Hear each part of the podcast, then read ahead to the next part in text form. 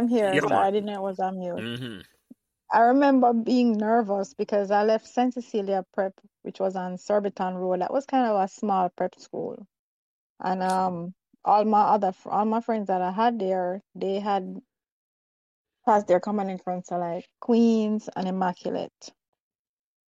So like when I went into Meadowbrook, I really didn't know anybody, and I just I was intimidated by the school at first for the first couple of months, and I realized that um I like how okay like how most first formers would like tend to have friendships with like their own peer like in first form.